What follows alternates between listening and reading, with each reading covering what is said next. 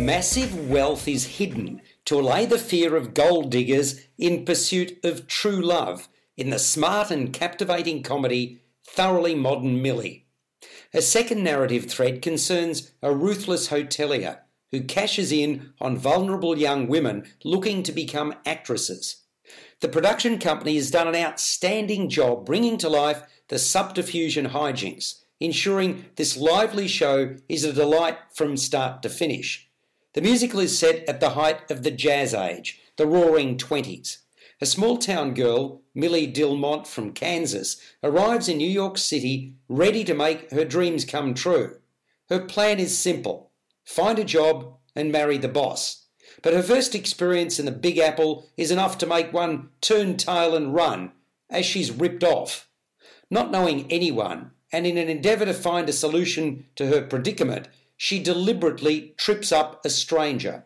Indignant, he directs her to a nickel and dime establishment where little does anyone realise that the conniving landlady operates a white slavery racket. Despite her earlier setback, Dillmount quickly befriends a new actress from California, Dorothy Brown, who's not who she purports to be, and delights in the flapper lifestyle. Based upon the Academy Award winning 1967 film of the same name, it's not hard to see why Thoroughly Modern Millie became the most awarded new show on Broadway in 2002. With book by Richard Morris and Dick Scanlon, new music by Jeanine Tesori, and new lyrics by Scanlon, it claimed six Tony Awards, including Best Musical. Now, the production company has wowed us with an unforgettable entertainment experience.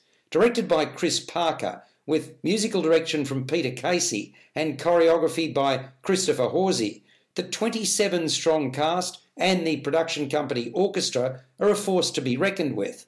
With big, rich, and rounded voices from a remarkable talent pool, wonderful dance numbers, and sensational costumes, Isaac Loomis is costume designer, Thoroughly Modern Millie is compulsive viewing.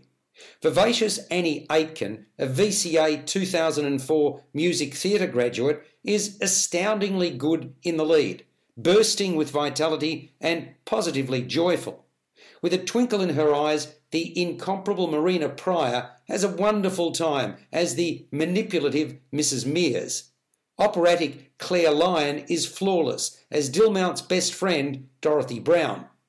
Queenie van der Zandt knocks it out of the park as the pragmatic Muzzy Van Hossmere, stepmother of the two children trying to disguise their true station in life. Nigel Huckle beautifully transitions his character Jimmy Smith from his first meeting with Dillmount, while Adam John Fiorentino has fun with his role as Dillmount's boss, Trevor Graydon. The two Chinamen Keith Brockett and Jonathan Chan as brothers Ching Ho and Bun Foo give us much amusement as Mrs. Meers' henchmen, one decidedly more reluctant than the other. I know there's been controversy ever since the musical first opened about its so called racial stereotyping, but I see it as satire and anti racist.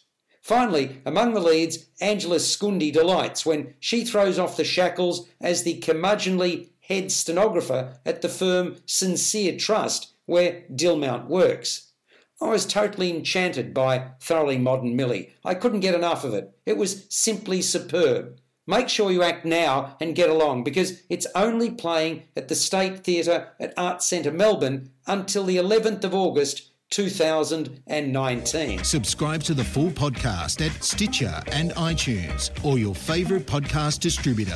This has been another quality podcast production from Bytes.com.